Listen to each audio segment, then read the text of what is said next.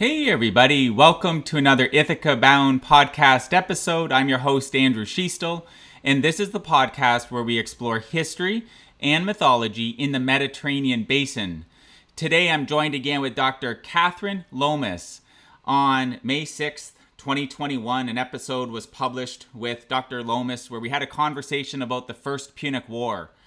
Dr. Lomas was back on the show in an episode published on June 20th, 2021 and we covered the interregnum, the period after the First Punic War from Carthage's perspective. So that was called Carthage after the First Punic War with Dr. Kathryn Lomas. And again, that was published on June 20th, 21, 2021, rather.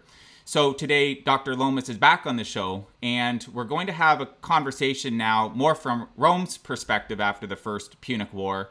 And th- so we're going to have a conversation about Rome after the First Punic War. Uh, so somewhat uh, diametrically opposite from the uh, previous episode on Carthage after the First Punic War. Dr. Lomas is honorary research fellow in the Department of Classics and Ancient History at Durham University, based in the UK. She has written many publications over her career, including a couple books as examples. She's author of The Rise of Rome, which was published in the US by Harvard University Press and published in the UK by Profile Books.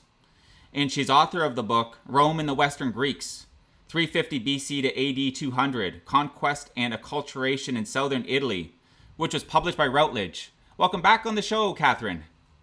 Hi, it's good to be back. Nice to talk to you again.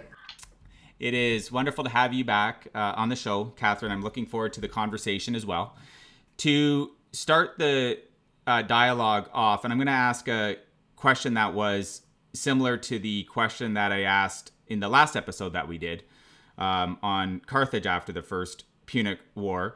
So, can you uh, summarize how the f- First Punic War, or rather, why the First Punic War started and how it wrapped up? Okay. Um, well, it was basically a struggle for domination, uh, which mainly took place in Western Sicily. Um, Western Sicily, that's at the, the, point where it began in, in the 260s BC, was basically a Carthaginian protectorate. And Rome had become drawn into this war because of a conflict with um, the city of Messina on the northwest tip of Sicily. Um, and it became very much um, a, confl- a, conflict for, for, domination of Sicily and the islands. Um, Rome and Carthage were both been developing as, as big powers in the Western Mediterranean. Um, and th- this was basically the first of the, the big showdowns between them. So it really broke, broke out in, in 264 um, as part of a three way conflict between um, uh, Rome, Syracuse, and Carthage for control of Messina, um, and then developed into a war in which, um, partly fought at sea and partly on land in Sicily, uh, in which Rome uh, really grabbed control of, of, of Western Sicily. Um, and by the time it ended in 241, um, Rome imposed quite a punitive peace, treaty on Carthage, which involved quite a, a large war indemnity, um, and also uh, it seized control of, of, of, the western part of Sicily. Uh, the rest of Sicily was, was basically ruled by Syracuse, uh, the Greek, main Greek city of the island, uh, but the Car- Carthaginians had, had, to, had, to, had to leave um, Sicily um, and retreat back to North Africa. And then subsequently, they went on to develop, uh, as we saw in the last episode, uh, an, an, an, empire in, in Spain to, to kind of try and, try and compensate for that. Um, but basically, this re-established it put Carthage very much on the back foot. There's huge re- reputational damage in terms of its economic and military capabilities. Uh, and it also re- really established Rome for the first time as a power expanding beyond the confines of Italy. Um, so that's basically where, where, where we're at in, in 241, that Rome has just acquired its first overseas province in, in western Sicily and it's really starting to make its presence felt beyond, beyond Italy for the first time. Do, is there much known about um, what happened with the Greek people that would have been living on Sicily after the First Punic War, after uh, R- Rome um, gained hegemony of that part of the island? Yeah, um, I mean the the, the uh, trajectory of, of, Greek Sicily is rather different. Uh, it's basically um, the story of the gradual rise to domination of Syracuse, which um, was the most prominent of the Greek cities on the island, and it, it, that, that really came to, to dominate most of the other Greek cities. Um, and the, the trajectory of Sicily in the fourth and early third centuries is very much, um, you know, Carthage trying, uh, sorry, not Carthage, Syracuse uh, trying to, to, to establish its domination over the rest of the Greeks, but also to push back against the Carthaginians.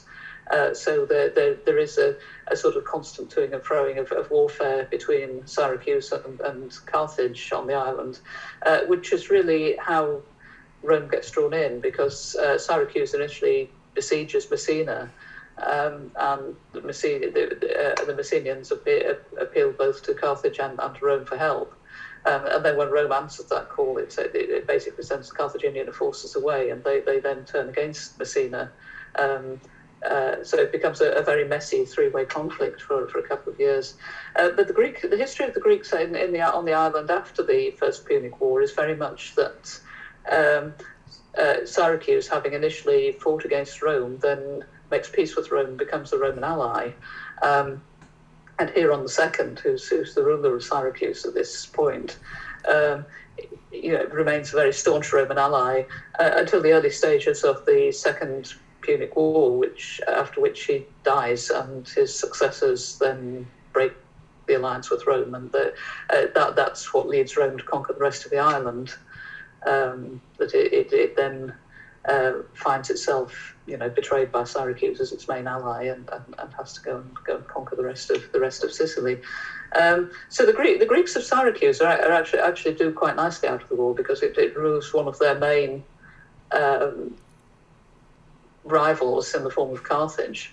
Uh, but at the same time, it also draws uh, Syracuse into alliance with Rome.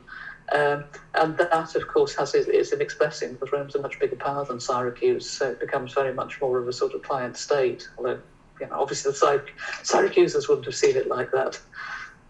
Okay, so um, so it so is it fair to say?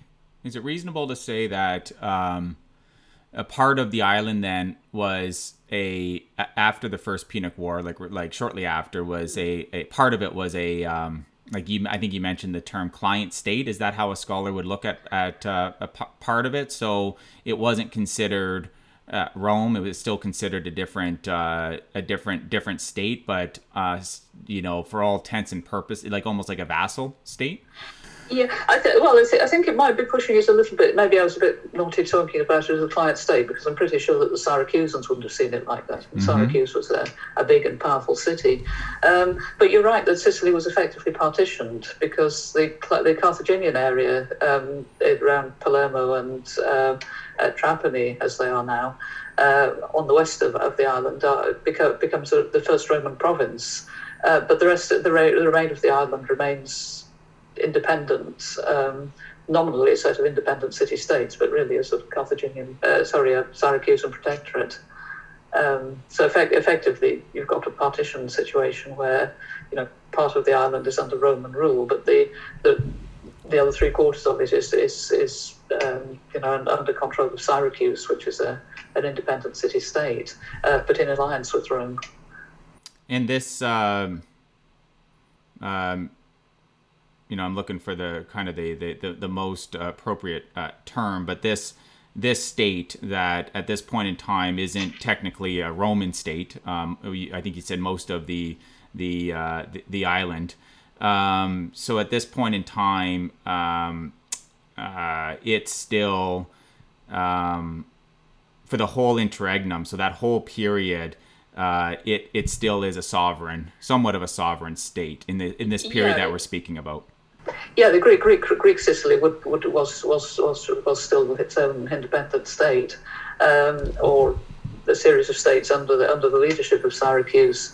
Uh, it's only that western corner that was previously Carthaginian territory, which is ruled directly by Rome, um, and that in itself is is actually quite a departure for Rome because uh, when it conquered Italy um, in the second half of the fourth century and the early years of the third century, uh, it didn't seek, it didn't even try and govern, it directly. Um, what it did was put into place a series of um, networks of alliances with Italian states, which remained independent, autonomous states, but allied to Rome, and with obligations to Rome, like basically having the same friends and enemies, so they had the same foreign policy. Um, they had to send troops to the Roman army if Rome wanted them to, uh, and that was in return for Roman protection.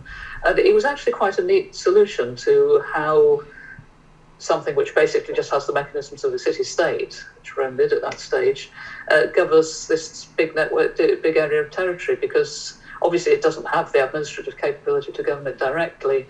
Um, so what it does instead is uh, create a network of um, some cities which had been given Roman citizenship, uh, some which had been given a, an alternative legal status called Latin status, which has legal privileges but not, not as much as Roman citizenship.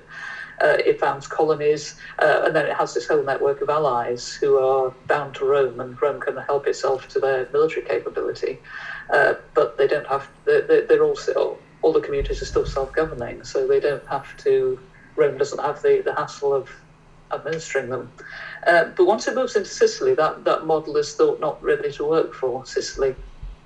Um, so it sets up for the first time a, a, system of direct rule where a Roman governor is sent to the Roman province of uh, Sicilia, which is the at that stage just the, the western part of the island, um, and uh, runs it directly. Um, so this is really the first point, the first point at which the model of provincial government starts to develop. Um, hmm. I mean, it's still very rudimentary at this stage, but it's it's quite an important development for what happens later. Okay, um, is it known the the um, the territory that is still its own state, um, Syracuse, right? That's what we would call, yeah. call that. Yeah. Is it known if they were paying taxes in some form to Rome? No, no, they wouldn't. Or tributes? No, no, no, no, okay. no, they didn't. They, they, they, they were an independent independent ally, so they, they, they, they, declare an alliance and they would have, you know, agree, agree not to fight each other and to help each other out if need be, but there'd be no, you know, no relationship beyond that. Um, so it, it, it was a complete, uh, Syracuse and, and its various satellite states were completely independent. Okay, all right. So that is uh, does that for this conversation sufficiently cover off the, the, the island Sicily, or is there anything else you want to cover before we move on? Uh, no, I think that covers pretty much covers Sicily. Okay. I mean, the, the next big event in Sicilian history is really the, the Second Punic War, because uh, what happened, which you know, I don't, I don't want to encroach on, on the future episodes, but mm-hmm. basically that's the point at which, at which Rome take, takes over the whole island. So, I mean, that, that's very much for the, the future episode. Okay, so, sounds good. And and you and I have that episode in the works right now. All right. Okay. yes. Yeah. All right. Um. Uh. So. Okay. So what's what else do you want to cover then in in somewhat of a chronology? And we're talking. Are we talking two forty one to 218 uh, the, the the period for everybody just yeah so yeah, okay. yeah yeah just yeah okay broadly speaking what yeah. are what are what's what are another uh, major event then in this period um, from rome's perspective yeah well, it's it's actually quite a difficult period to create a, a, a sort of coherent narrative for because uh, everything's sort of a little bit bitty in this period. Um, there are one or two major, one or two political changes in Rome, which sound quite technical, but do have have implications for how Rome develops internally. And there's a couple of overseas war, wars in Illyria, what's now the Dalmatian coast. Um, which is, is interesting because it shows that Rome isn't sort of rowing back on expanding outside Italy, it's still doing it. Um, and there's also an ongoing problem in northern Italy where Rome starts moving north of the Po Valley into what's, what was then Celtic territory. And that, that, that is important for how the, uh, the Second Punic War breaks out, uh, which I, I, think we covered at the end of the last episode, if I remember rightly, mm-hmm. uh, because it, it brings Rome more into conflict with what Carthage is up to in Spain. Okay. Um, so the, the, the basic the two basic the two basic events are what's going on in Illyria and what's going on in northern Italy, um, and uh, one or two minor political changes going on in Rome itself. Okay, so let's uh, well let's let's take them in the order there that you uh, me- mentioned them. So let's uh, so so what is Illyria? Can you can you can you explain what Illyria is, and uh, uh then we'll take it from from there. Okay, uh, well, it's basically the area that's now the Dalmatian coast uh, of um, Croatia uh, and Albania. And um, the Illyrians, uh, they're, they're interesting people because, uh, strictly speaking, I should probably refer to them as the Ardei, which are the main tribe, uh, but I'll stick with Illyrians because that's what the ancient sources call them. Um, and they controlled the central part of what's now the Dalmatian coast. And they were a traditional ally, probably a sort of client state, given that they were quite small, of the kingdoms of Macedon, um, uh, the, the kingdom you know, ruled by the, descend, descend, the, the successors of Alexander the Great, uh, and, and Epirus, which is pretty much modern Albania. Um, but the interesting thing about the Illyrians is they're also quite an important regional naval power. Uh, they have a, a very formidable fleet of small, fast warships, uh, which the Romans called lembi, and they have a reputation for piracy. So they have uh, quite a potential to disrupt in the Adriatic. Um, I mean, one of the things that the Romans didn't like about about them was the, the, the habit of, dis- of, of, disrupting Adriatic trade um, because Rome has now has a colony at uh, what's uh, Brundisium, what, uh, what's now Brindisi, so it's got a major port on the Adriatic coast. Um, it's also an ally of Tarentum on the, the heel of Italy, uh, which is a Greek city and which uh, is also a major port. So obviously Rome's got quite a lot of trading interests in the, the area. Um, so the last thing it really wants is pirates. Um, but the backstory to this, uh, which unfortunately we can't put a strict date on, is that at some point in the middle of the third century, uh, the Illyrians acquire a, quite a dynamic new leader. Um, it's, a, monarchy, so he's a king, King Agron. Um, and the Illyrians start to expand. Um, and effectively, what they do is that the core tribe of the Ardei starts making alliances with little smaller tribes inland uh, and expands its power that, that way. Uh, but it also starts expanding down the coast.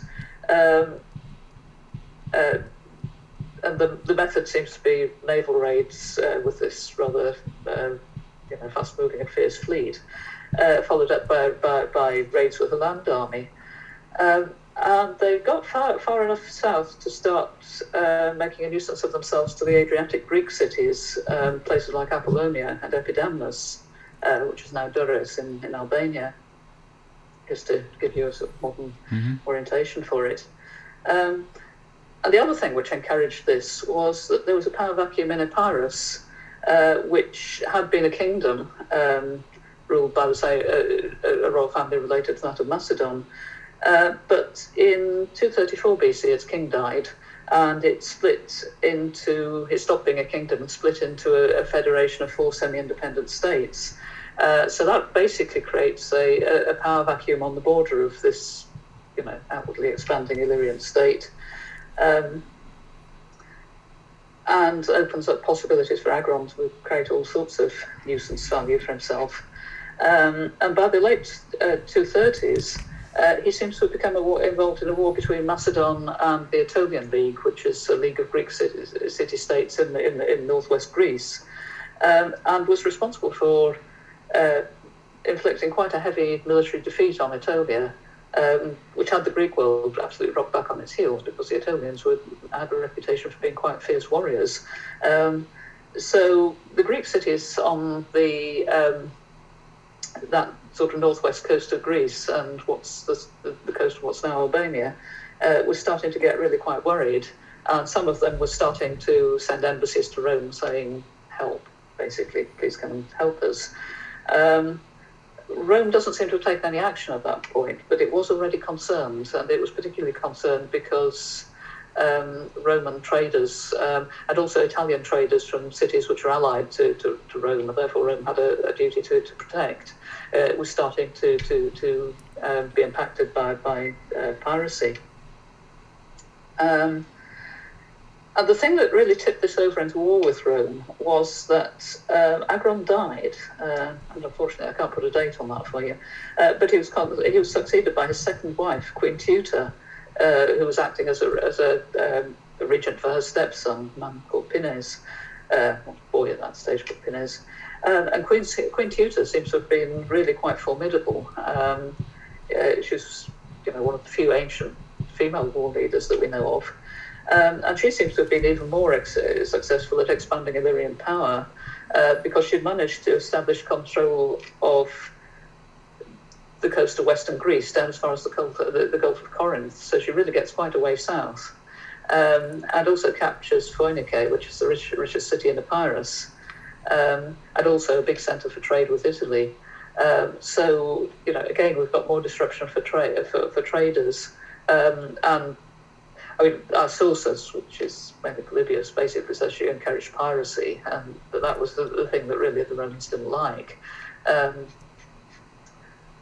uh, I mean, piracy is one of those things that it's difficult to evaluate because being a pirate tends to be something that barbarians do. You know, it's not, not quite something that's, that's quite civilized. Um, so, you know, it's it's a way of delegitimizing the, the, the Illyrians. I mean, nobody knows whether she was just aggressively raiding other people's ships or whether other people's ships were doing something to annoy her or, or quite what. Uh, but anyway, she had this reputation for encouraging piracy and disrupting trade, uh, and had also, you know, made a big push down down the western coast of, of, of Greece. Um, so that's really the background. Um, and what really all kicks it off is that in 229, uh, the Romans get so worried about attacks on shipping uh, belonging to themselves and to their Italian allies uh, that they send an embassy to, to Queen Teuta to protest. Um, uh, except Teuta doesn't really want to know about this, she sends them away. Um, and subsequently, on the way home, according to Polybius, um, writing obviously somewhat later in the middle of the second century BC, uh, he says that one of the envoys was, was murdered um, and that Rome blamed, Teuta. They, Rome, reckoned that Teuta had had one of their envoys bumped off. Um, so that caused war to uh, Rome to declare war, and it sent uh, land troops and a fairly substantial naval force into the area. Um, so that's basically the, the, the what triggers the, this first Illyrian War. Um, and uh, to clarify a point that you made, Kathryn, um, earlier um, be- before the before these events, um, you had mentioned that um, a state, and this is the point I want to clarify, went to Rome to to protest something. Was that the Illyrian, the Alde state, or was that a different um, uh, state in that in that area that initially went to Rome to, to protest? Yeah, uh, that, that, that was one of the Greek cities. Um, there, there are a whole clutch of Greek cities, uh, which the two main ones are Epidamnus and, and Apollonia down, down that coast. Um, and um, they are the ones that are really on the, the sharp end of, of Illyrian expansion. So they, they, they're, the interesting thing about this is that some, some Greeks are already looking to Rome as allies or, protect, or as a protector again, against these barbarians that are bearing, as they would see them, that are bearing down on them.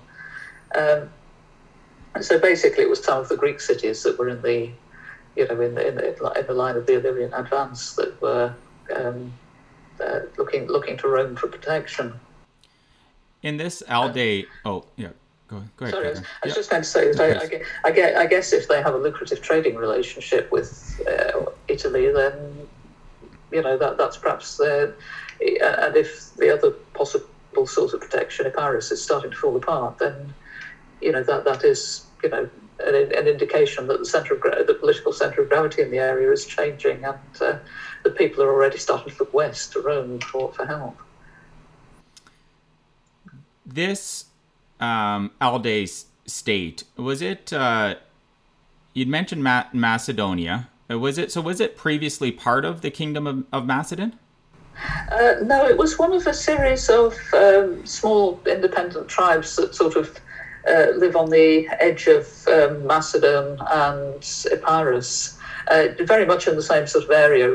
As, as I say, it's, it's basically what's now Albania. Um, so it's, it's west of Macedon. Um, but it's basically that it's basically the the Illyrian area is the area which is now the Dalmatian coast of Croatia. Okay, and um, perfectly fine given the the amount of time that that that we have because we, we, we always as you know keep the episodes under under 60 minutes. So perfectly fine to summarize yeah. summarize um, the, these events. But can you co- cover what occurs then? Because you, you got to in the chronology what sounds like the start start of a war. Can you cover what what uh, what what what, ha- what happened and also put put some time time frames uh, to the events as as well if it's known Okay. Uh, well, the, there are two Illyrian, well, there are, there are actually three Illyrian wars, but one of them's a lot later, so it's, it's outside the, the time frame of this episode. Uh, but the two which do fall within our, our, our time frame are um, the first one was 229 to 228. Um, and the second one was 220 to 218, so they're, they're both quite short. Okay. Um, and the first one, um, in 229, uh, we have this incident where Rome claims that some of its diplomatic envoys have been murdered by Teuta and they, they send, send troops in. Um, uh, by the time they arrive, uh, Teuta has uh, captured Corcyra, uh, modern Corfu. Um, so she's working her way down the some of the bigger island, Greek islands in the uh, in the area, and she's besieging Epidamnus again. and at that point, a fleet of 200 Roman ships arrives uh, which is interesting because they're obviously sending quite a big force. Um, you know, they're not messing around. Uh, and she's taken by surprise. Um, and in the end, uh, there's a certain amount of trickery involved because the Roman commander, uh, a man called Fulvius Centumalus, uh, persuades uh, the uh, governor of Corcyra, uh, imposed by Teuta, a man called Demetrios of Pharos, to defect to him. so Corcyra changes sides under the leadership of this guy Demetrius, who's uh, you know, abandoned alliance with Teuta and become an ally of Rome. Uh, and the island becomes uh, what's known as Lamicus populi Romani, literally a friend of the Roman people, which means that it's under Roman protection.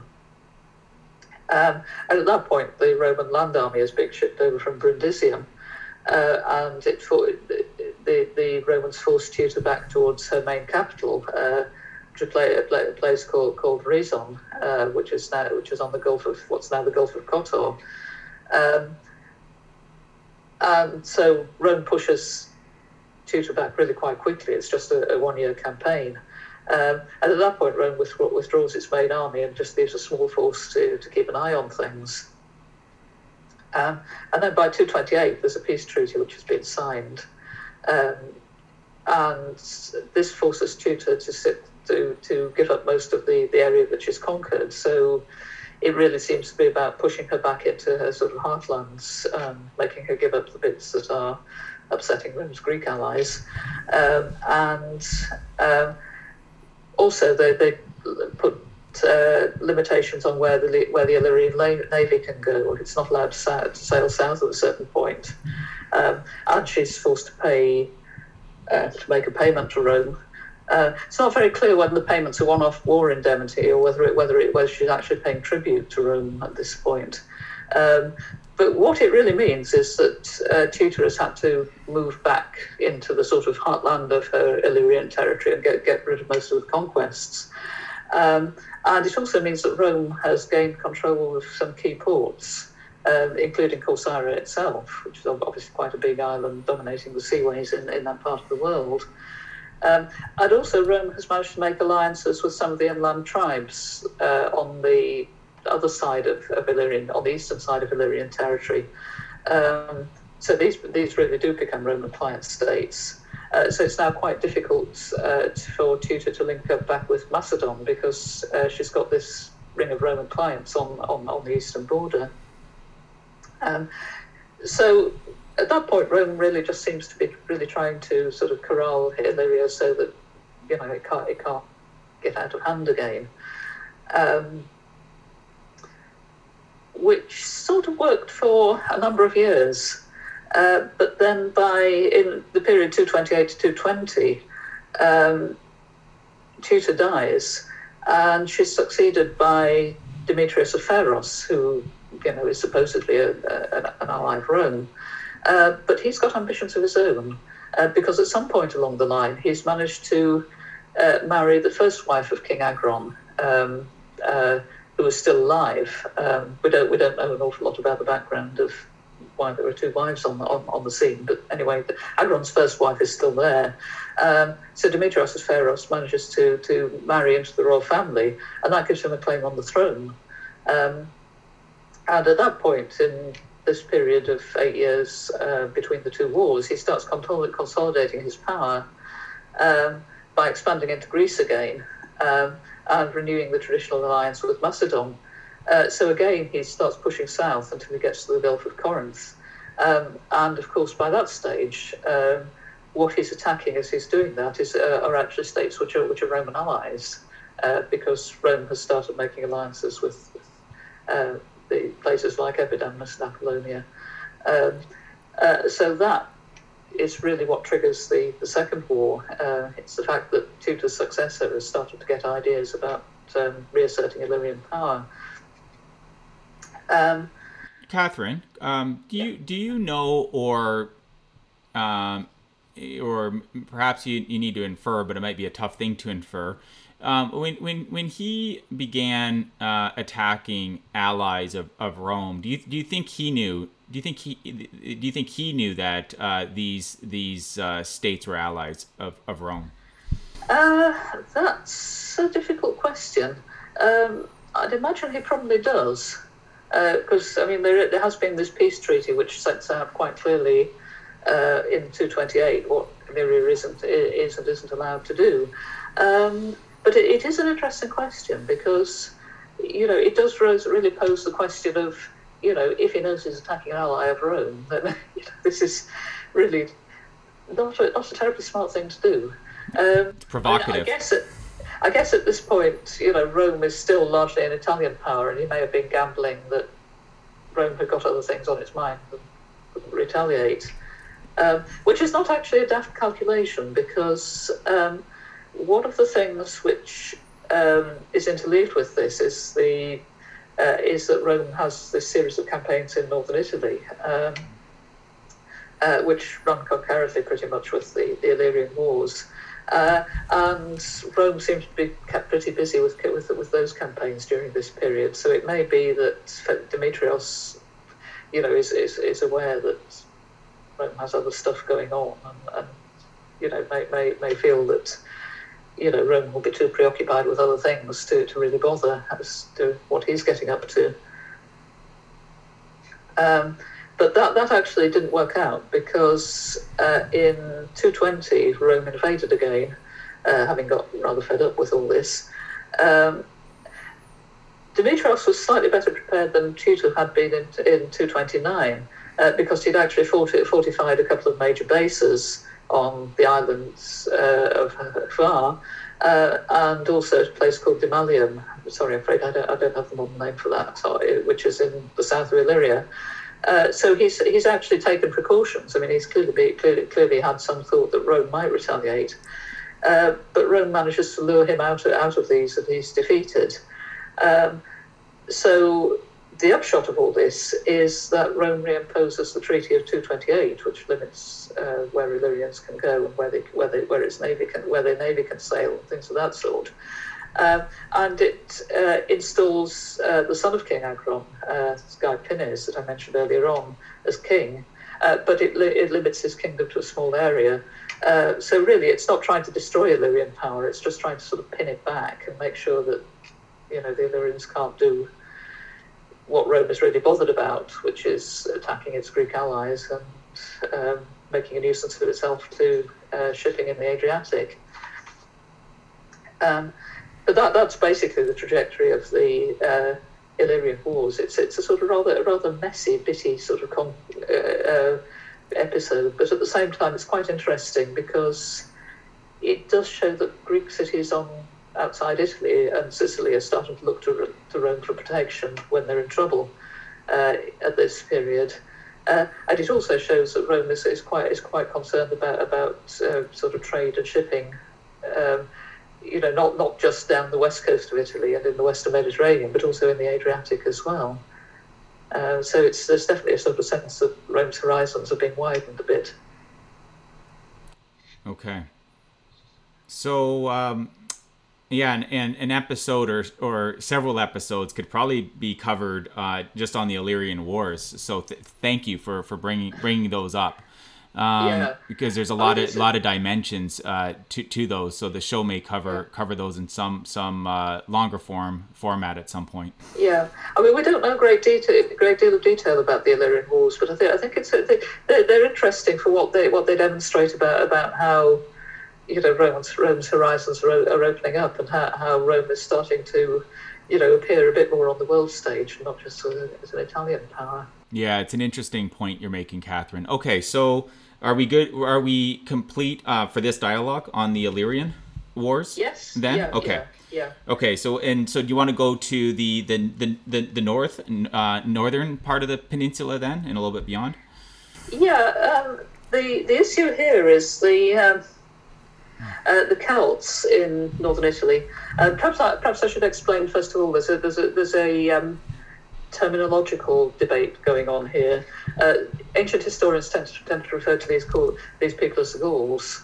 Um, because that's what the Romans call them, the Galli. Uh, archaeologists tend tend to, refer to them as Celts. Um, so if I interchange Gauls and Celts, I'm actually talking about the same people. They're not two, two separate people. Um, I mean, because I because I, I, sort of live in the in the interface between ancient history and archaeology, I, I, have, a, I have a methodological problem with this. I, tend, to, tend to tend to tend to interchange the terms. So you're you're ambi. If I'm talking. You're ambidextrous, uh, Kathryn. Yes. Uh, yes. Scholarly a- ambidextrous. yes, an ambidextrous archaeologist. Um, I mean, they're, they're, I mean, they're, they're, an interesting people because. Um, in the ancient world, well, you know, in, in the understanding of uh, ancient geographical writers, uh, and, and indeed the Romans themselves, uh, Italy ends with the River Po. It's basically what we now refer to as Peninsular Italy. Uh, anything north of that is, is regarded as Celtic or Gallic territory. Um, and the reason for that is that um, it had been subject to long term gradual migration from Celtic areas of uh, southern France and Central Europe uh, for quite a, a, number of a number of centuries. Um, I mean, really, from the end of the sixth century onwards, we start finding Celtic um, names, Celtic um, objects, uh, and evidence of Celtic populations in that area. Um, and gradually, between the, the, sixth and the fourth century, what happens is that the Celts um, and Celtic culture uh, gradually displaced the indigenous Golasecca culture of the, the Archaic period. Um, so by the by the end of the fourth century, the, the region has really sort of been become linguistically and culturally uh, Celticized, if you like. Um, and also, the it has tended to split up into uh, three main groups. Um, uh, there's the Senones who live in uh, what's now Emilia Romagna, um, on uh, just south of the Po. Uh, there's the Boii of the Po Delta, and then there's the Insubres of the of the Milan area. Um, and there, I mean, that, that's not an exhaustive list. They're uh, just the three main groups. Um, but they live in um, quite complex, organised states. I mean, they're probably not fully urbanised at this stage, but maybe proto-urban might be the, the best way to describe them. Um, we have evidence of the local language uh, coming from inscriptions written in Etruscan script, uh, but the language is clearly Celtic. Um, and the material culture of the fourth century is very heavily influenced by the La Tène culture, the, the predominant Celtic culture of, of, of, uh, uh of pre-Roman Central Europe. Um, so what we seem to have in, in the sixth and the fourth centuries is a sort of gradual process of migration and, and cultural cultural change in the area. Um, so when we talk about Celts, uh, if, you, if you look at the ancient sources, they tend to, you know, sort of Celts and Gauls equals barbarians. Uh, but in fact, if you look at the archaeological evidence, they, these are not, you know, crazy barbarians. They're actually quite a sophisticated, um, you know, semi-urbanized society. Um, but um, the other problem that the Romans have is that uh, Celts in Italy don't just involve the urbanized settled ones in, in the north. Um, Gauls um, and Celts are very heavily in demand as mercenaries uh, by all sorts of people. And in fact, one of the key employers was actually the Greek city of Syracuse in Sicily. Uh, so there are several episodes in uh, recorded sources in which which talk about Gallic invasions of Italy. And what this seemed to be, seems, what most of these seem to be, are big groups of, of Gallic mercenaries who are troops for hire, making themselves, making their way down down through Italy with a, a view to employment in, in Syracuse, um, and supporting themselves by raiding and pillaging as they go. Um, and Rome is very nervous of these, uh, and for very good reason, uh, because in the early fourth century, um, 390 or 386, depending on, on which, which chronology you believe, um, a huge army of Gauls comes down through Italy, absolutely squashes the Roman army at the Battle of the Allia, uh, uh and sacks Rome itself. And that, that's this huge sort of traumatic sort of cultural memory in Rome it, you know, the, the, the anniversary of the Allia is, is basically a, you know, a sort of big black day in the Roman calendar. Um, so uh, Rome is very nervous about the Gauls. Uh, and that makes it actually quite difficult to evaluate the sources because um, they don't really dif- differentiate between the Celtic states who are just there doing their thing and minding their own business in northern Italy uh, and these bands of marauding warriors who, you know, uh, are, are associated very much with, with uh, you know, with Gauls equals barbarians. Um, so there's no doubt that although you know some of the Celtic states in northern Italy are quite happily minding their own business and you know living their own lives, so the Rome does have a, a Gallic problem as well. Um, and we know that in uh, 296 BC, for instance, uh, the Celts or some of the Celts uh, joined an anti-Roman alliance uh, of Umbrians, Etruscans, and Samnites uh, as part of the Third Samnite War. Um, and uh, Rome, in this case, uh, defeated the, this force decisively at the Battle of Sentinum in 295. Um, but it, it, does show that the Celts, you know, do see Rome as a threat. That they they they they're prepared, more, more willing to band with other Italians to try to try and push back against the Romans and to ally with Rome. Um, and as an upshot of that, uh, by 283, uh, Rome actually has an annexed quite a big, a big area of, of, of, territory which had previously belonged to the Senones, one of the three main tribes. Um, it's an area known as the Ager Gallicus, the, the Gallic territory, uh, for obvious reasons. Um, and they initially kept most of it under state control. Um, the idea was that land which was seized as part of a military operation could either be used to found colonies, it could be sold off, or it could be kept under state control and let out uh, for rent um, to tenant farmers. Um, and Rome actually hung on to most of the Gallicus, although it did found a colony at a place called Sena Gallica, uh, modern Senigallia, um, to obviously help control the territory. Um, and that remained the case until uh, 232, uh, when Gaius Flaminius, who was one of the tribunes of the people, uh, one of the junior magistrates uh, in Rome, had the bright idea of proposing a law to divide up the Ager Gallicus and allot it to Roman settlers. Um, and it, this was controversial for a whole range of reasons, um, not least because historians argue about what exactly this law said and whether it, whether it really existed or whether it's um, you know, a confusion with some of, some of the later uh, land laws uh, of the, second century. Uh, but assuming it did exist, and I think there's probably good reason to believe it did, uh, what it did was um, divide up the Ager Gallicus and settle probably up to 19,000 Romans and their families in the area. Um, and that, that's quite a lot of new settlers to accommodate all at once for a region. Um,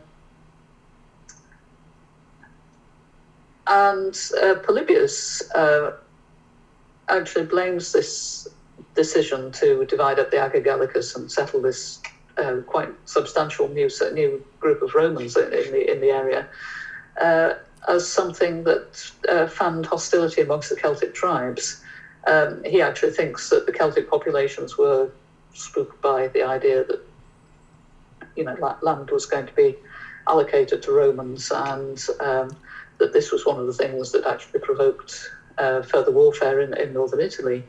Um, I would say a lot of modern historians are very sceptical about this and think that there's no real evidence for uh, this being the, the trigger factor, but um, it's indicative of the fact that Rome is, you know, starting to put settlers into that area, uh, and, and also that the Celtic population see this as a threat. Um, so that seems to be one uh, of contention. Um, the other is that by 225 BC, the Celts are very annoyed indeed with Rome, uh, but frustratingly, we don't actually know why. We don't. We don't. We really don't know what set this off. Uh, but we know that the Boii, the Insubres, and several other tribes got together and invaded Italy.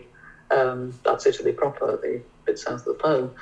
Um, and this caught Rome by surprise. And because they have this cultural memory of what happened in the 390s, they panic and um, a, an emergency census to find out how much manpower is available um, and uh, send you know, a fairly substantial army after after the Gauls.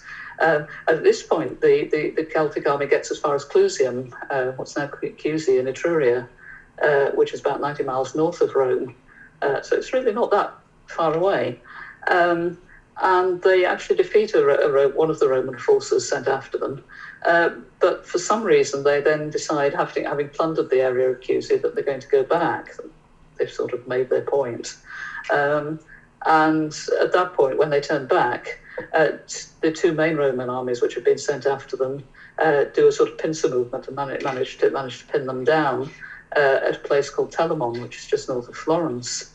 Um, and uh, the, the are very heavily defeated. Um, so that's kind of one episode. Um, whether it's linked with the um, settlement of the Ager Gallicus after, in the period after 232 is, is, is a, basically anybody's guess. Um, I mean, it's, um, you know, there's no obvious cause and effect, and there's no obvious indication of what the trigger factor is that sets, sets off this um, uh, this invasion of Italy. Um, but it does seem to have brought in a period of several years of um, real Roman concern with what's going on up there. Um, we know that between 225 and 222, there are a series of campaigns in which uh, both of the consuls for those years and their armies, so most of Rome's military manpower, uh, is actually sent up north to the Po Valley and starts steadily pushing northwards. Um, and we also know that Rome was offered peace terms by some of the Celtic peoples, uh, which they refused. Uh, so they really do seem to have been quite intent on conquering the area, um, up to and including Milan. Um, and that's it. That, that that's it. That that the sort of series of wars of conquest seems to have kept going until about 222. Um, and I think perhaps two indications of why of, of the significance of this is that the victorious commander in the in the in 222, Marcellus, uh, is actually um, awarded a triumph, uh, which is actually quite significant because one of the weird things about Rome in this period is that um, there aren't that many triumphs awarded, which suggests that there's not a lot of military activity going on. Um, uh, but we know about Marcellus' triumph because he dedicated a new temple of uh, Virtus, uh, Virtue, in Rome to, to mark the occasion. Um, it was, it was something that victorious generals often did, that they, they would put some of the money um, that they gained from the war aside and, and dedicate a, a, victory temple to commemorate their, their, their victory. Um, the other thing which uh, Rome did, which is uh, slightly more unusual, uh, is that uh, it sent envoys off to make a dedication in the uh, sanctuary of Apollo at Delphi in Greece uh, to mark the end of the Gallic Wars. Um, and it was actually quite a lavish dedication. It was a big golden bull. Uh, so the fact that it's, again, we see them engaging with the Greek world, but also we see the idea that they must have been seriously worried about what was going on in northern Italy because, you know, the process of declaring victory is marked with, you know, some, something really quite unusual. So there's evidence of uh, the, the, the, the, goal, the Gauls, Celts, um, still we can that's still an interchangeable term in this period, right? When we're talking, yeah, sure. okay, yeah, yeah. So yeah. The, the, the Gauls, uh, there's evidence that they they went to Delphi to consult the the or, the oracle or to provide uh, yeah. votive offerings. Um, not, uh, no, not, not, it wasn't the Gauls, it's the Romans who go to Delphi um, to, to make an, an, a victory offering to celebrate their, their victory over the Gauls. Okay, thank you for clarifying that. Um, yeah, sorry, that's... No, no, no, that's fine. I probably misheard it. When um, the Gauls were invading, so the period when they're invading Roman territory south of the Po, is there any evidence that they they settled um, at all in those areas? In other words, did they did they for a period of time, uh, a reasonable period of time, cl- claim any Roman Roman territory south of the Po earlier on? Uh, no, the, the only ones that we know of that were south of the Po were the Senones who lived uh, in the sort of Bologna area. Um, but the, the the, pro- the problem about evaluating the, the, the, the Celtic phenomenon in the, as, as, a sort of historic, historical phenomenon is that if you look at the archaeology, you've got this picture of, you know, just the Celtic people who settle, you know, and live their own lives in, in, in northern Italy. If you look at the ancient sources, they obsess about, you know, raving barbarian war bands sort of coming down through the peninsula, raiding all over the place and plundering. Um, and I, I, think the, the way the what we're actually looking at is two is two is two different phenomena. The, the, the Celts who settle, um, you know, who are mostly north of the Po, with the exception of the Senones. Um, and there are the ones who earn their living as mercenaries, uh, who obviously are sort of mobile war bands, uh, who tend to roam around all over the place. And they're, they're the ones who make a nuisance because they live by, well, basically, they live off the land they, they as, they, as they're passing through um, until they get to wherever they're going where they think they can find work. Um, and I think that this is part of the problem that the, the sources tend to conflate the, the two. Um, but there's no doubt that the Celts do do have a, a very wary eye on Rome because um, the peoples who joined the alliance that, uh, with the Samnites in the run up to the Battle of Saguntum in 295 uh, seem to be people who are settled in Italy. Uh, but I think in, in, as far as people's actually set, Celts actually settling south of the Po, not, not in any, apart from the Senones, not, not in any great great quantity. The the ones who settle tend to be the ones who are uh, settle in uh, areas of, of, of, northern Italy. Um, I, some get a little bit further east. The um, there's some interesting inter- interactions between the, the Celts and the um, people who are northeast Italy, the, the, known, known in the ancient world as the Veneti, um, who lived in live in what's now the, the modern Veneto. Um, but in as far as Celts settling much south of the Po, not not in any great great quantity, other, other than the the Senones and the Ag-. Okay. Do you want to, Kathryn, cover uh, the circumstances? This came up in the last episode that we did um, with uh, Carthage after the First Punic War.